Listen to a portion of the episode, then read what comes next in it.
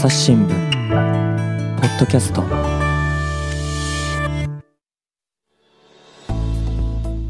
朝日新聞の神田大輔です、えー今回はですね東京経済部の記者高橋涼子さんに来てもらっています。高橋さんよろしくお願いします。よろしくお願いします。はい高橋さんね2回目のご登場ということでだいぶもう慣れましたか？いえ、そこでね一言で家っていうところでねあの やっぱりこの高橋さんらしさっていうのを感じて私も嬉しいんですけれども、はい。さて今回のテーマ何でしょ今回はショールーミング。う、うん、ショールーミング、はい、ショールーム。ミン、はい。ING ですかね。そうですね。はい、これどういうことですか？はい。これは、まあ、ショールーミング自体は、まあ、その店舗、じリアルの店舗で、うんうんまあ、商品を触ったりとか試したりっていうのをして、うんで買い物はネットで買っちゃうという。それね、いや、正直、僕もやっぱそういうとこありますもんね。あ、はい、やっぱり、まあ、ショールーム、うーショーショールームっていうかですね、例えば家電量販店なんか行って、それで、じゃあこう、ね、テレビとかね、テレビは最近買ってないですけど、何かその家電を買おうかなっていう時に、やっぱどうしたってそのネットの、ね、価格コムであったりとか、はいアマゾンであったりとか値段見て、まあ、同じ商品だったら安い方で買っちゃおうかなとかね、そういうことっていうのはありますもんね。そうですね。うんうんやっぱりそのそういうことっていうのは増えてるんですか？そうですね。まあ、増えている傾向があって、うんはい。まあ、コロナでちょっとリアルの店舗に来れなくなっちゃうっていうようなので、ちょっとリアルル店舗は苦戦気味っていうところですね。はい。コロナがあるから単純にそのネットが進歩したっていうだけじゃなくって、はい。やっぱねあの外に行って人とこうね交わるみたいなことも良くないなっていうそんな動きもあって、はいますますそういう傾向が加速してるとはい。なんかデータとかあるんですか、えっと、これ野村総合研究所のうん昨年4月のアンケートなんですけれど、うん調査した半数の人がリアルの店舗で買い物する機会が減ったと答えていてうん。うん一方で4分の1の人はインターネットでの買い物が増えましたとうんうんうんいう調査結果がありましてうん。リアル店舗はやっぱり苦しい状況なんだなということが分かります。なるほどね。はいでただ、そのショールーミングっていう話なんですけれども、はい。これはあれですね、だからまさにその、ま、そこで売るっていうことじゃなくて、もうショールーム化しちゃえみたいなことですか、そうですね、うん。えっとまあ、これまではそのネットで買われてリアル店舗にとっては困りもの売り上げが減って困っちゃうっていうものだったんですけれどうん。数年前からアメリカを中心にもうショールーミング専門でもう見せるだけに割り切った店舗でまあショールーミングストアというものがじわじわと出てきています。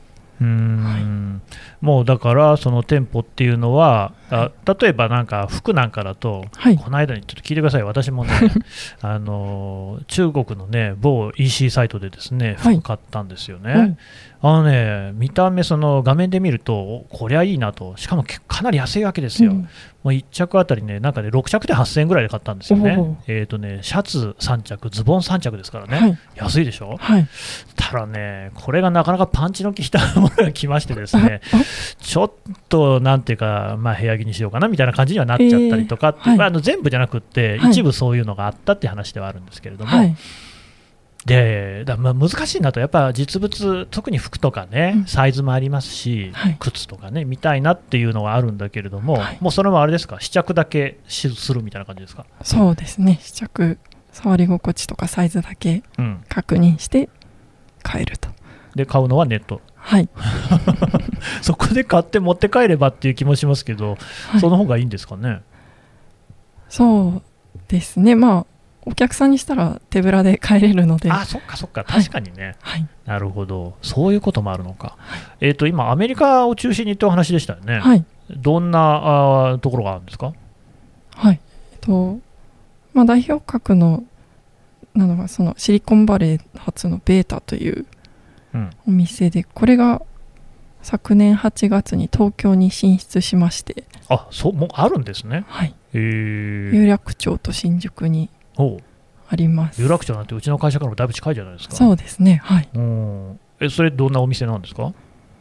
これは、まあ置いている商品はそのネットだけで扱っていたりとかうん。量販店で扱われないようなスタートアップ企業の製品うん。ちょっとスタイリッシュな商品とかうん。を中心に店内に展示して置いています。でそのお客さんははい。あれですか？実際にそれを見たり触ったりできる、はい、うん。試して、うん。まあ、説明もタブレットが各商品の前に置いてあるのでうん。それを見ながら詳しいことを、はい、自分で試すというこ感じです、はい、そこにはあれですかね店員さんがいて説明とかもしてくれるんですかね。あ一応スタッフもいるみたいですがそんな密着してあのベタベタこう解説するっていうのはない。あれね、はい。高橋さんとかどうですか？あの服とか買いに行った時にね、はい。店員さんが結構なんかこう見てるだけなのにつかつかっときてねはい。こちらはですねとか商品の説明始めるときあるでしょ？はい。あれとかどうですか？ちょっと圧を感じ ありますよね。負けて買ってしまう時があはいります、はいはいはいはいなんかねすごい「いやお似合いです」とかって言われてねうち帰って鏡見るとこうげんなりするみたいなことありますよね。そういうことはまあちょっと距離感なんかも保ちながら。はい。そのベータって会社自体はじゃあ自分のとこで商品を作っているというよりははい。そのスタートアップ企業であったり他のとこが作ったものをそうやってお店に出すっていう、そういう会社なんですか？そうですね。本当にあの場所貸しみたいなビジネスモデルで、うん、まあ、ブースをその企業に貸して、うんまあ、その出品料をもらって儲けるといううんお店になっていて。はい。ただそれね、まあ、例えばですよ、はい。ビッグカメラだとヨドバシカメラだとかっていうね、はいお店であれば、まあ、あのそこにそれがあるってみんな知ってるし、はい。そこに行けば家電があるとかね、パソコンがある、カメラがあるっていうのを知ってるから、はい。まあ、服であればね、そういうそれぞれのブランドって、丸の内だったり銀座だったりにね、お店出してますけれども、はい。それもそこにあの路面店があるって分かってるから行くじゃないですか、はい。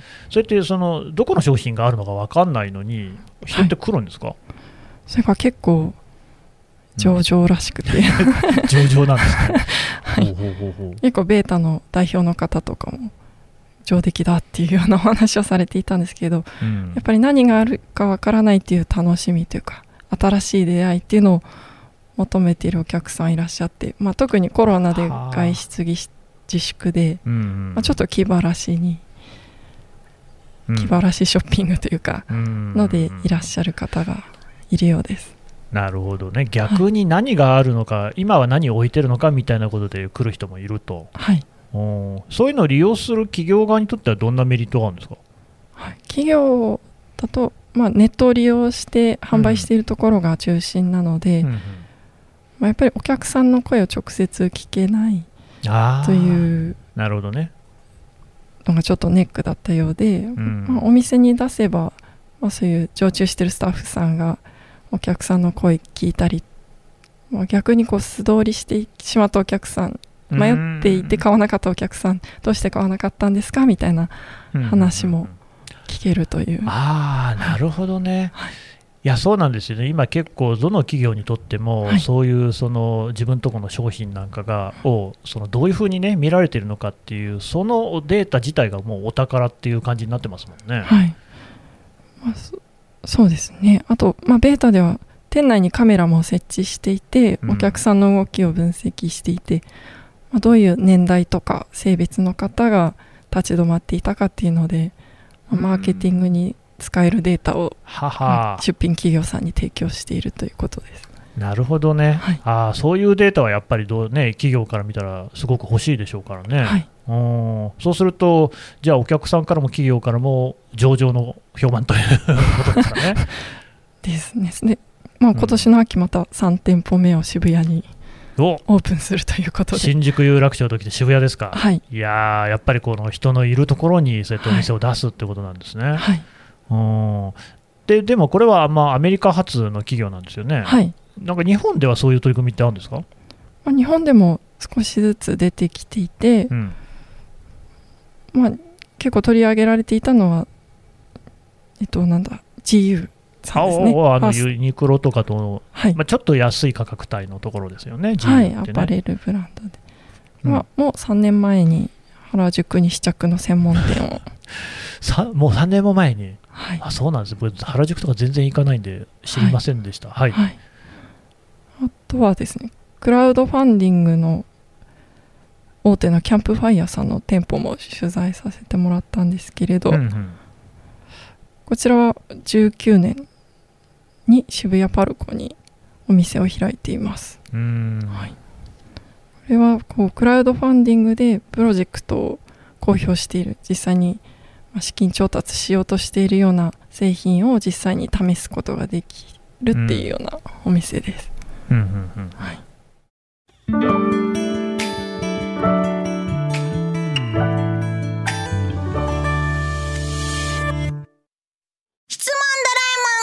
我が家の朝は質問から始まる。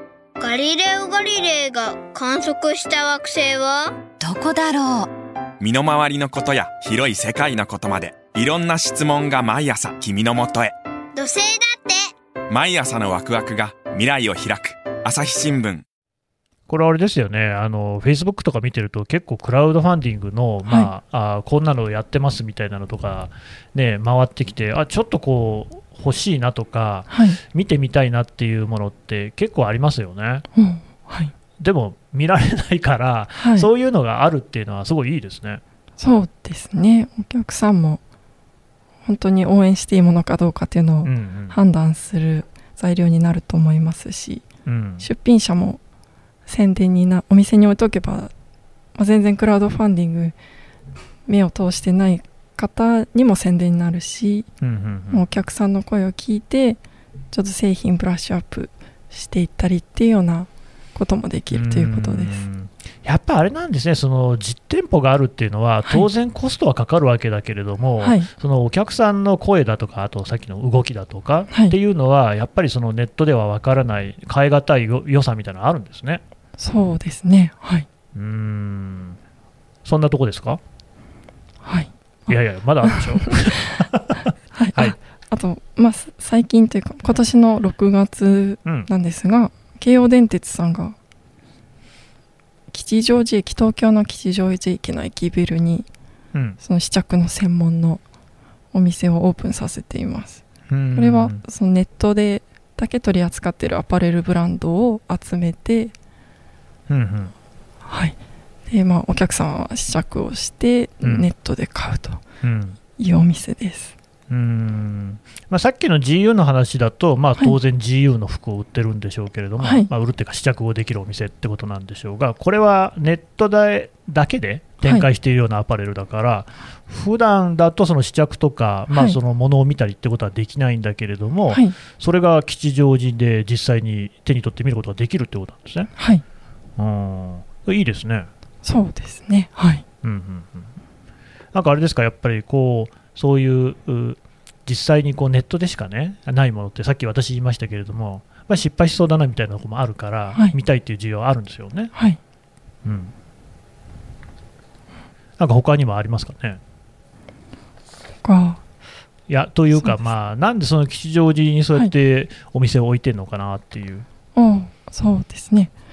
なんかこのお店を作ろうというふうなきっかけになったのがコロナの感染拡大でやっぱりお客さんが減ったりうん。とかあと駅ビルのいらっしゃるお客さんも滞在時間が以前より1分ほど短くなっているようで、まあ、ふらっと買い物に来てブラブラするっていうよりは目的を持ってパッと買ってパッと帰るっていうようなお客さんが増えているっていうので、うん。まあ、もともとコロナ前からそのネットの通販っていうのは浸透していてリアル店舗の厳しいさっていうのはあったようなんですけれど、まあ、コロナでさらにこのままではまずいということで新たなチャレンジをしないといけないっていうのでショールーミングっていう業態にチャレンジしようということでうん出されたということです。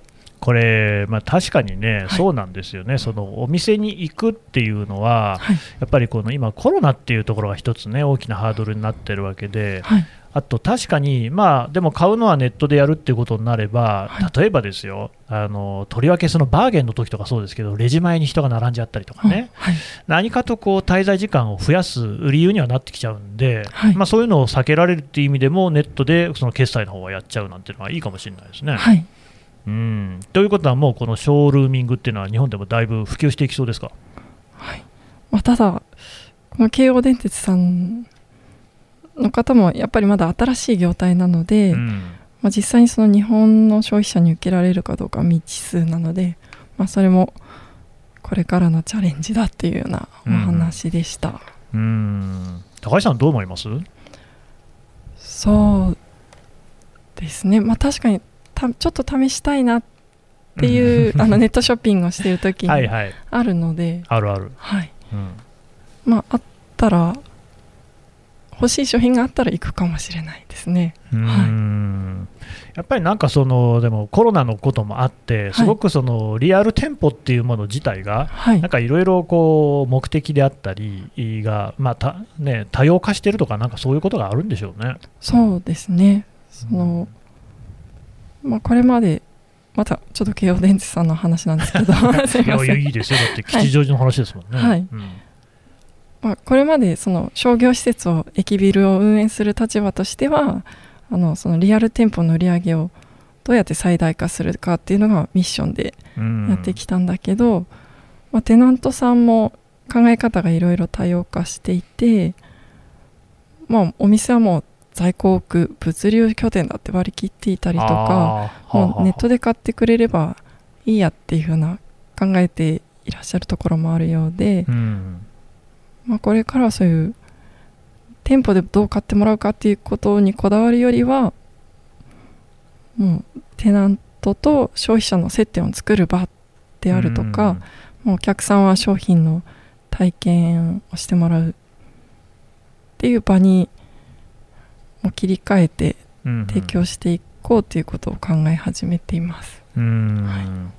いや、あれですよね、コロナも長くなって、もうなんかね、年がら年中緊急事態宣言、もしくはまん延防止法ね、はい。え下にいるみたいな感じになっちゃって、はい、ずいぶんコロナにも、まあ、慣れさせられてきたというか、付き合わなきゃいけないというかっていう状況で、はい。とでも例えばあれですもんね、マスクとかも逆にもうつけないで外に出るとこう、もうなんかムズムズするみたいなとこあるじゃないですか。はい、こういうその買い物とかのね行動なんていうのももはやなんかそのコロナ前に戻るのってそのスパッとねはい、人がいっぱい来るような感じになるっていうのはちょっと考えにくいかもしれないですね。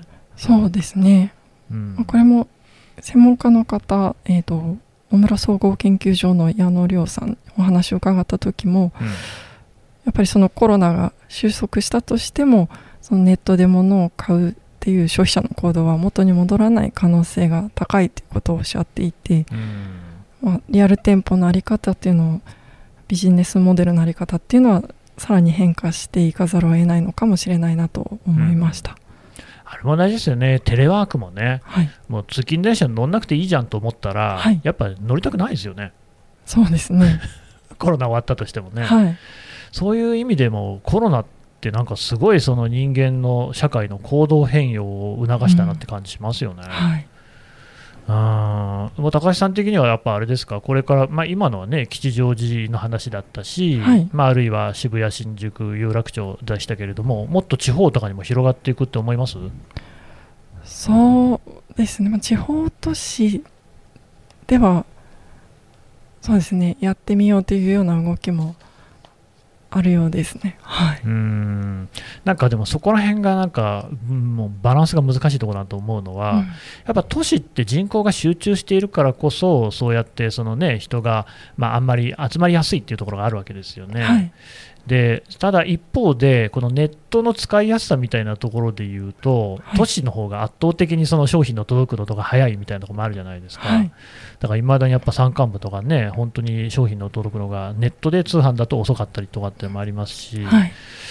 なかなかそこら辺のね、バランスで小売りの人たちも、なんかすごく難しい判断迫られてる感じしますね。そうですねもうその地方の実態に合わせて、まあ、リアル店舗も変わっていくのかなとうん思います、はい消費者としてはでも、どっちにしても便利な方向にはなりそうですか？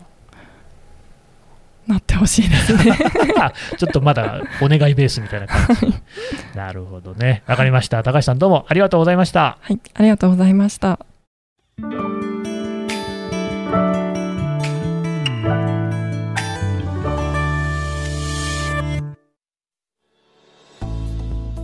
はい、えー東京経済部の記者高橋涼子さんにあのお話を伺ってきました。はい。さて高橋さん、はい、ツイッターをやってるそうじゃないですか。はい、いつぐらいからやってるんですか？今年の4月からです。俺、どうしてそれを始めたんですか、あ、友軍っていう立場で、うん。